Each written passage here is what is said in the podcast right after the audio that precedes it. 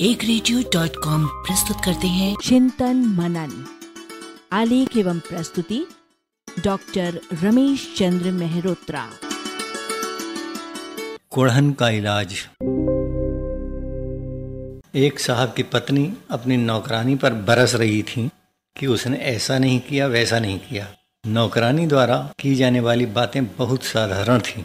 जैसे कुछ धुले हुए बर्तनों को ठीक जगह पर न रखना, जिनके कारण पत्नी को अपना खून जलाना व्यर्थ की बात थी। पत्नी की ऊँची ऊँची आवाज़ें सुनकर पति ने उनसे गंभीरता पूर्वक केवल इतना कहा कि नौकरानी में यदि तुम्हारे बराबर बुद्धि होती तो उसकी हैसियत भी तुम्हारे बराबर हो सकती थी। बस पत्नी सामान्य हो गई और उन्होंने वे बर्तन शांत भाव से स्वयं ठीक जगह पर रख दिए। सच बात है कभी कभी हम बहुत सड़ी सी बात पर अपना मानसिक संतुलन बिगाड़ लेते हैं। कई बार हमारी झुंझलाहट घटना के तत्काल बाद समाप्त न होकर हमारा मूड लंबे समय के लिए खराब कर देती है। हम उसके कारण काफ़ी लंबे समय तक कुटते रहते हैं।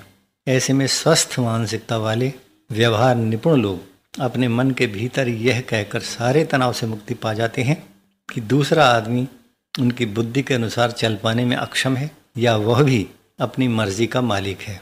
इस प्रकार यदि हमने क्रोध और कुड़न पर विजय प्राप्त कर ली तो समझिए कि हमने आधी दुनिया जीत ली। लेकिन इसके लिए हमें स्वयं को बड़ा मानना पड़ेगा।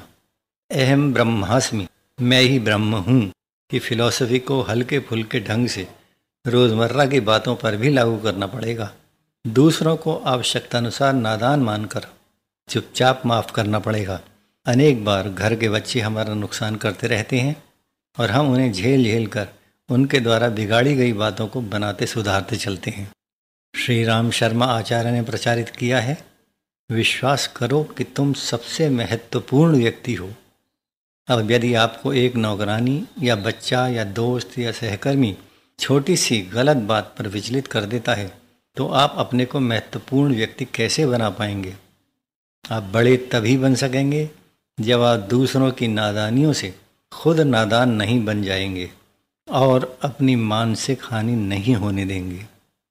हमारे चारों ओर हर क्षण कुछ न कुछ ऐसा होता रहता है जो हमारी इच्छा के अनुकूल नहीं होता। हम सब सहते हैं। हम में सब कुछ सहने की शक्ति है। आदमी में यदि ये शक्ति न हो तो उसे कुढ़ने और चिड़चिड़ाने के लिए दिन में 24 घंटे कम पड़ा करें।